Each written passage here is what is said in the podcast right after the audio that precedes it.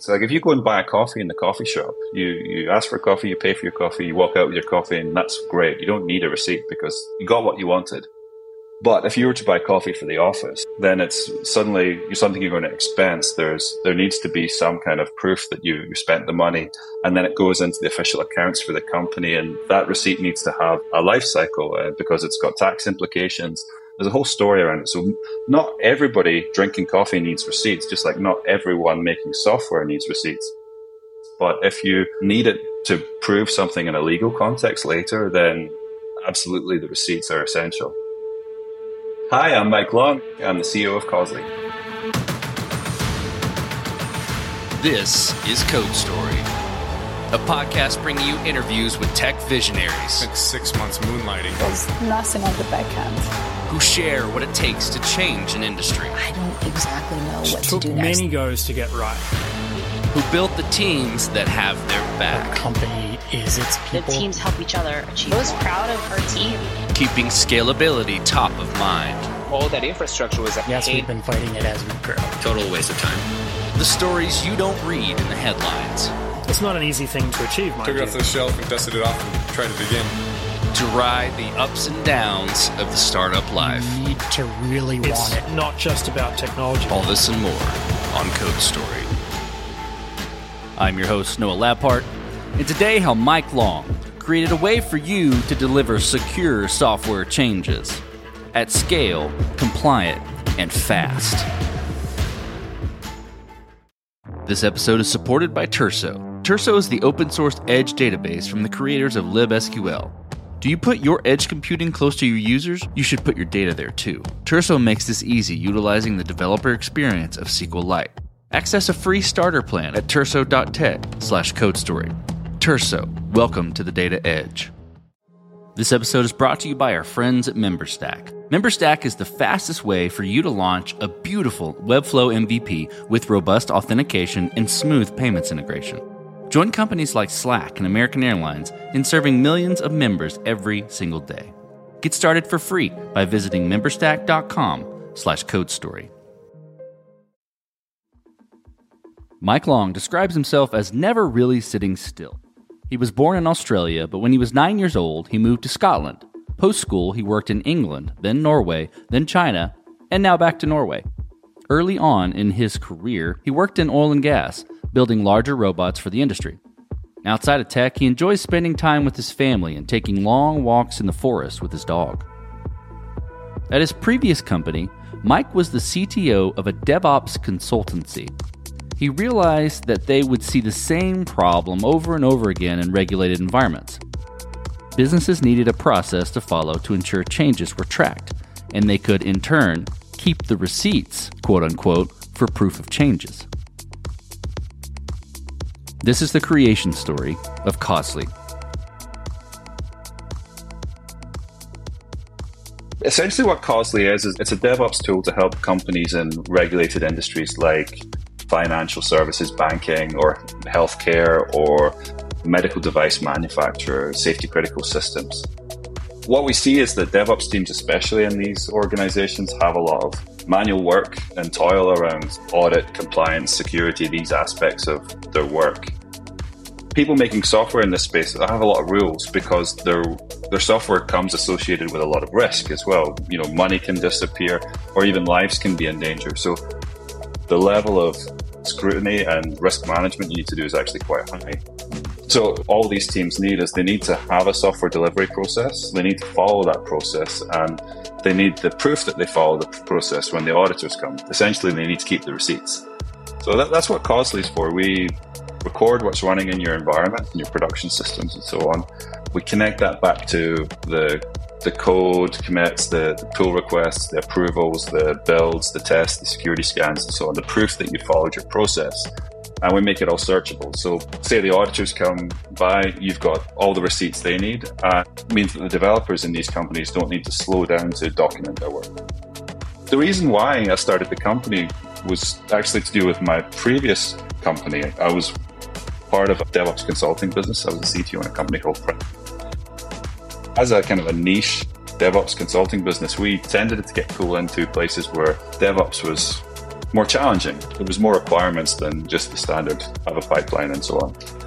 You know, see the same problem over and over again, whether it was in automotive, you know, car manufacturing or medical devices or even healthcare records or banking. It was the same problem. Everybody described it slightly differently. Some said that they needed traceability. Some said that they needed to meet their change management needs. Some talked about the regulators. But, you know, like I said, zooming out, it was all the same thing. We just need to follow a process that manages our risk and have the proof. And, you know, after our company was acquired in 2019, I thought, okay, this is definitely the thing I want to spend my time on.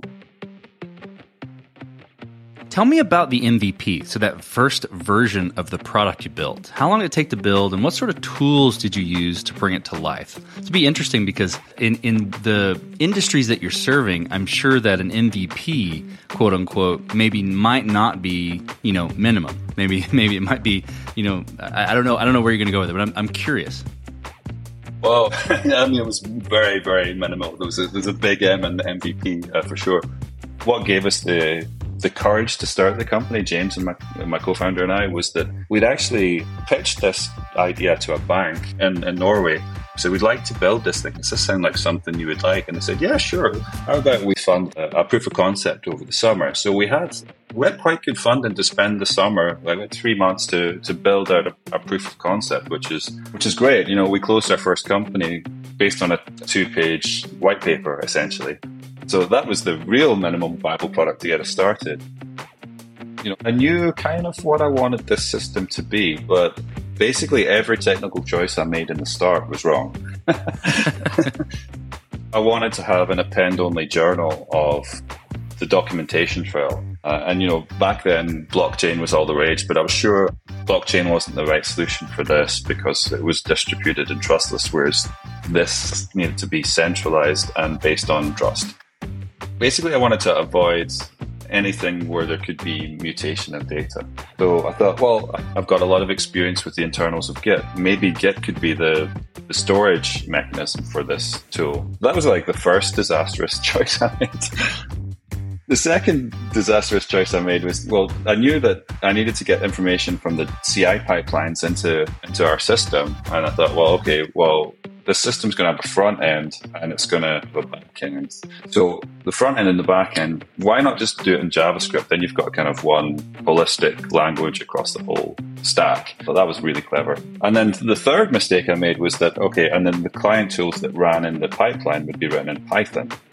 I'm happy to dig into why all those choices ended up being wrong and thrown out over time, but actually ended up throwing out Java before we even demoed to the customer. Basically replaced 6 weeks of JavaScript coding with 1 week of Python coding. It was just so much more, shall we say, productive to work in Python for the problem I was solving. So that was good that kind of solved that quickly. And yeah, it took another year before we swapped out Git and the Python client tools. But all in all, the decisions early on were not great, but they were enough to get us our MVP, to demo something and to start towards our early customers.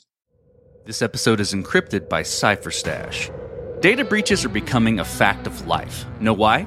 One of the reasons is because developers lack the right tooling to get the job done, i.e. encryption at rest tools are complex and inadequate. The solution? Encryption in use with CipherStash. CipherStash uses searchable encryption in use technology, providing continuous and universal protection for sensitive data.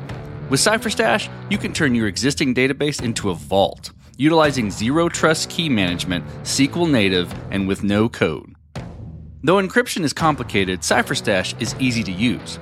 The tool fully supports SQL via a drop-in driver replacement, supporting the query types you know and love today. And did we mention it's fast? For queries over 100 million records, you can expect additional overhead of less than 1 millisecond. It's a no-brainer.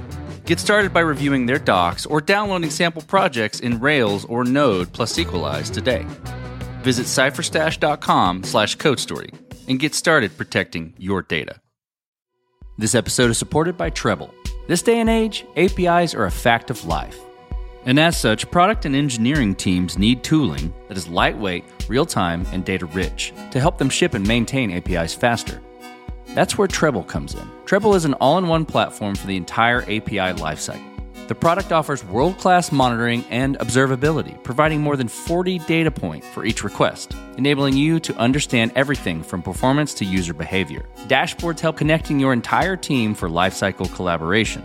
Documentation is automatically generated, saving massive amounts of time for your development team with every new release. And setting up Treblle? Super easy and fast. In 3 simple steps, you can be up and running with their platform. Their pricing is designed to support API teams of all sizes. So get started with Treblle today and automate your API ops. Did I mention they have a free forever plan? Find out more by visiting Trebble.com/CodeStory. That's TRBLLE.com/CodeStory. You have your MVP. It's working. You've proven the point. You've worked through all of your technological decisions. How did you progress the product from that point and mature it? And I think to wrap that question in a box a little bit, what I'm looking for is, how did you go about building your roadmap? And how did you decide, okay, this is the next most important thing to build or to address with Kosli? What kind of happened coincidentally was I built an MVP of a product, and we'd always kind of assumed it would be, because our customer base was quite risk adverse, we thought it would be an on-prem solution to begin with. And that was really where our focus was. Let's try and get 4 or 5 big financial institutions who want this thing and have them fund the development. And what happened at the same time was a thing called COVID-19. And that became, as a business plan, became the wrong choice, because all of the big financial institutions were not doing innovation projects in 2020 and even in 2021. This was the time to figure out how to use Zoom and run your bank remotely without office space. Into that period, it was time to reevaluate.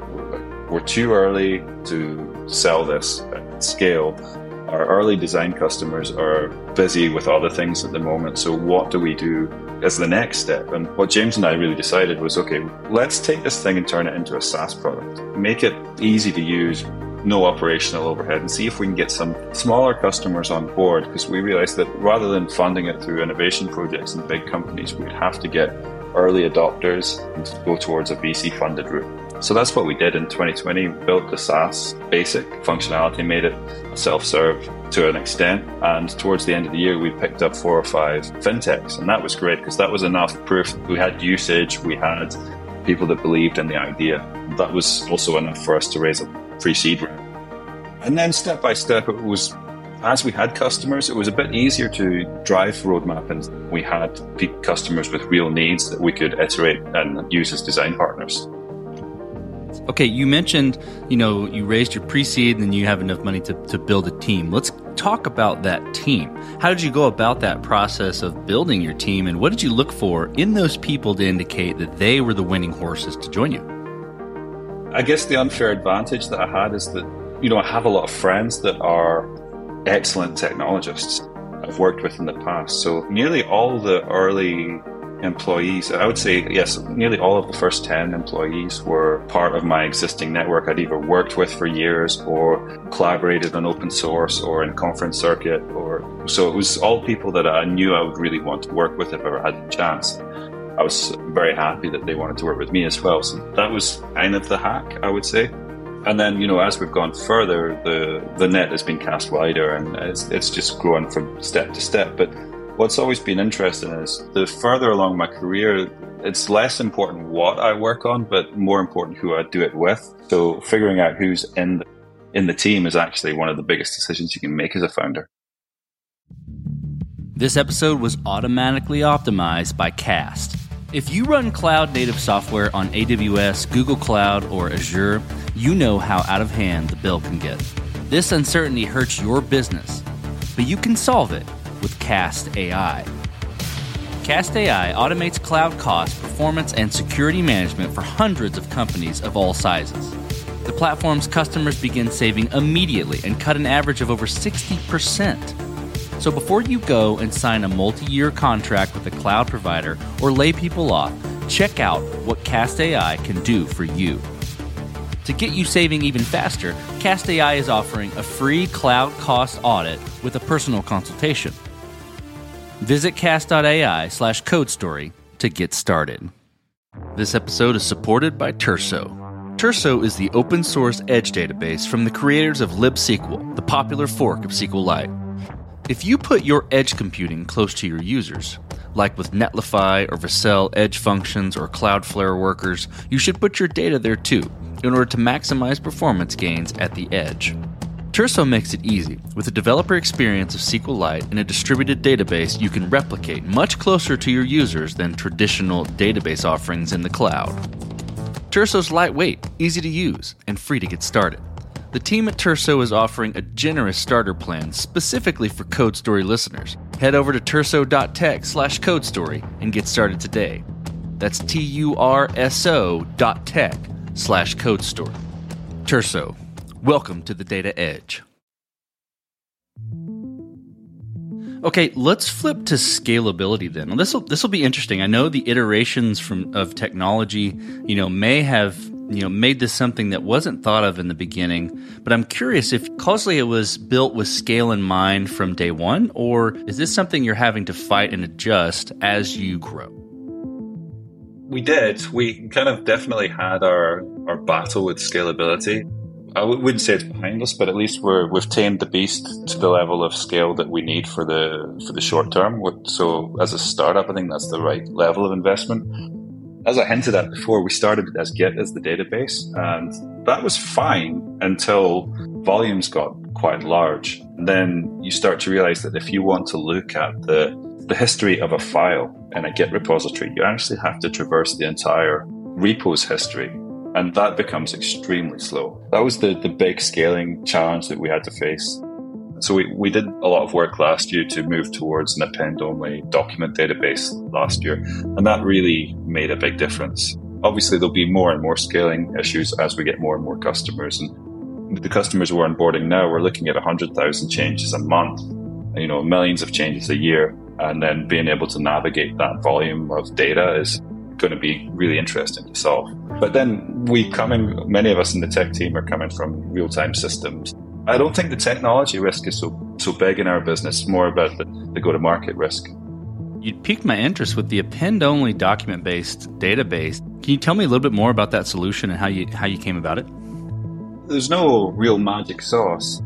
We looked at a lot of different options here. Should we use a Merkle chain, or what's the right format for this? Where we ended up in the end was to use DocumentDB or MongoDB as the backing database, and then write a transparency log on the side if we need it. We haven't so far had a lot of pull. What's quite interesting actually is that the guarantees for append only, the mutability, are on our side in the application rather than as a technical limitation. But because of this, we can fingerprint every transaction into the system and create a transparency log for it. So I think that's where we're headed towards going forward. Okay, so as you step out on the balcony and you look across all that you've built, what are you most proud of? I mean, obviously the team is the engine that drives the whole thing. I'm very, very pleased with the team that we have. We're 15 people. Everyone has earned their seat in the team, and it's great because we're all extremely motivated for what we're doing. We're having a lot of fun while we do it. And that kind of shines through when we go into conversations with our customers and work together on solving problems. It just makes the day so much better. Every problem's a lot smaller. And I feel like going forward with this team, we're in a good spot. Let's flip the script a little bit then. So tell me about a mistake you made and how you and your team responded to it. There's not been any big mistakes, but there's a lot of learnings that we've had that maybe would have shortened the cycles in what we're doing. I think as a company, it took too long to address the American market and to try and be active in the American market. If I was to do it again, I would not start a company selling to banks during a global pandemic either. I don't know if they're mistakes, but they're definitely learnings. I think that what I've learned over the period of building this business is that the US is a really great place to build companies. We were 2.5 years into it before we had our attention set over here. And I think that was a little bit of a culture challenge with Scandinavian startups in general, is that You know, there's a lot of support locally, there's a lot of talent locally. You can even get funding locally. There's a little bit of a mentality, first you win your local market, then you win Scandinavia, then you win Europe, then you win the US. I don't agree with that. Having seen what I've seen so far is that, you know, get to the US as early as possible and learn as much as you can about the biggest market that you're attempting to work in.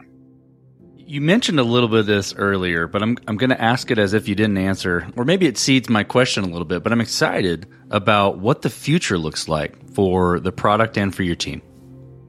From a technology perspective, we're super ambitious. So we have a way to turn your environments, you know, Kubernetes clusters, Docker containers, S3 buckets into version control, essentially, without just automatically. We fingerprint everything and we serialize it in a way that just looks like version control. So you can have the change log of a Kubernetes environment, how it actually changes. And that means you can check out older versions, like what was running on Christmas Day is a question we can answer. We can say, you know, how has this environment changed this morning? Like what is its evolution over time? Or what is the difference between these two points in time, or even these two systems? Like, what's the difference between staging and production is a really interesting question to ask oftentimes. What we found is that we've kind of built a very general purpose tool, but we've only focused on a very specific niche around compliance, audit, and security. And what I'm really excited to see is what happens when we open this up to folks that are not thinking about this from an audit perspective, but from a, I just need to know what's going on perspective.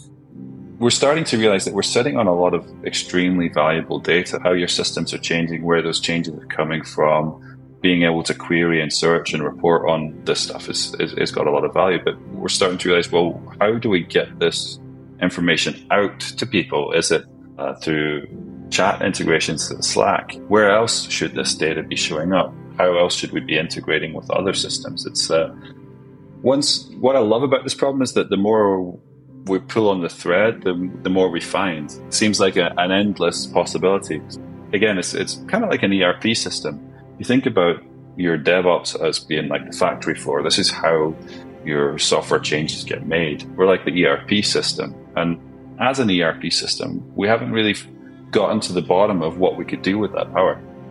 As you were describing, and I was thinking about that, opening it up to other people. Does that change the product or the product approach? Because I imagine the people or the entities that you're targeting now that are a little more regulated, perhaps, or maybe more enterprise leaning. I could be wrong there, but that's where my head goes. And does that change how you build the product moving forward? Does that split it? Fun thing is that it doesn't change the product very much, because regardless of what the use case is, you want to record the facts. So what you need to make sure is that, you know, this is a true record of the deployment. So this is a true record of what's running in this system, or this is a true record of this security scan. That all stays the same whether you're using it for security or audit, or if you're just using it to find out, hey, I've had an incident, what changed? You know, imagine your alerts are firing, you go and look at your dashboards and your monitoring tool, you see, okay, something's going wrong. Really the first thing you want to know is what changed. That doesn't change our system, but it brings new challenges in terms of messaging. How do we describe our tool to the market? How do we find our customers? How do we let them understand that this is also for them?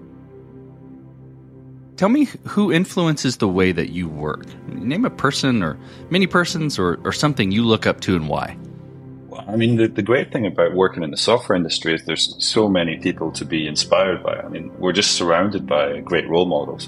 I think the ones that are closest to the home, the ones that I work the most with, are actually our investors. We're lucky enough to be backed by a venture capital company called Heavy Bit in Silicon Valley, and they're all dev tool founders in the past, the partners in the firm. So Jesse was a founder at Chef, James was a founder of Heroku, Joe was a founder of Librato. They've all walked the walk in this space. They've all built tool companies. They understand the market, and they only invest in DevOps companies, essentially. So it's been PagerDuty, Stripe, LaunchDarkly, these kind of companies. So the whole network around the ecosystem is just fantastic. Constantly being introduced to people that I'm just in awe of.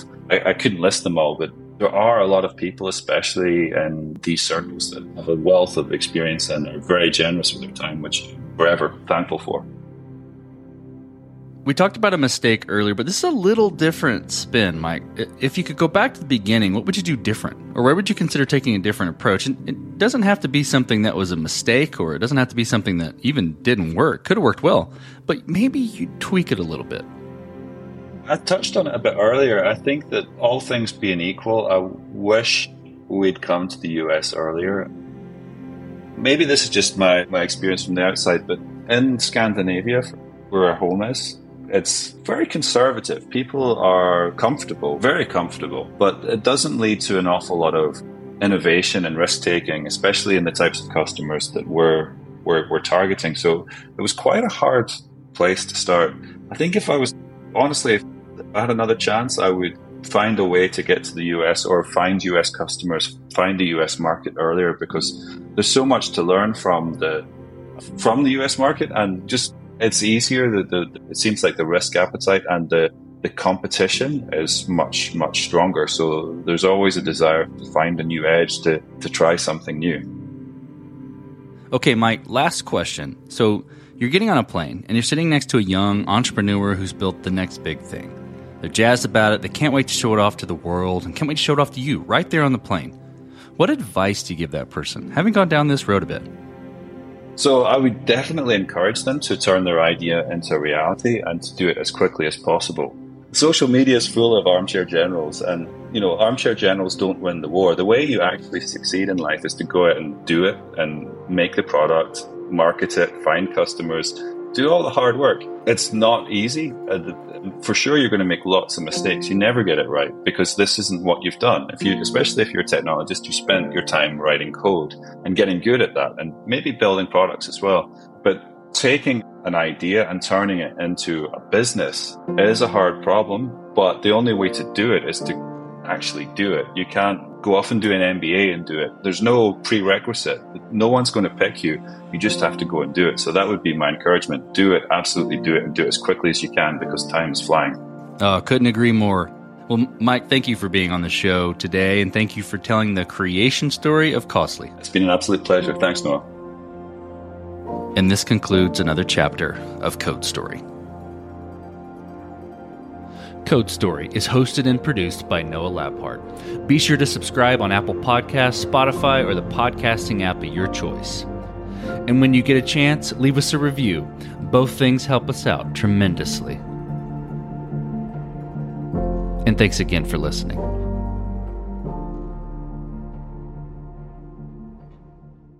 Save big money when you start your next project today at Menards. Check out our great selection of garage and utility lighting options in stock, ready to take home today. We carry everything to help you illuminate whatever project you're working on. Shop garage and utility lighting products in store at your nearest Menards. You can also view all of our entire selection of lighting options today on Menards.com. Save big money at Menards.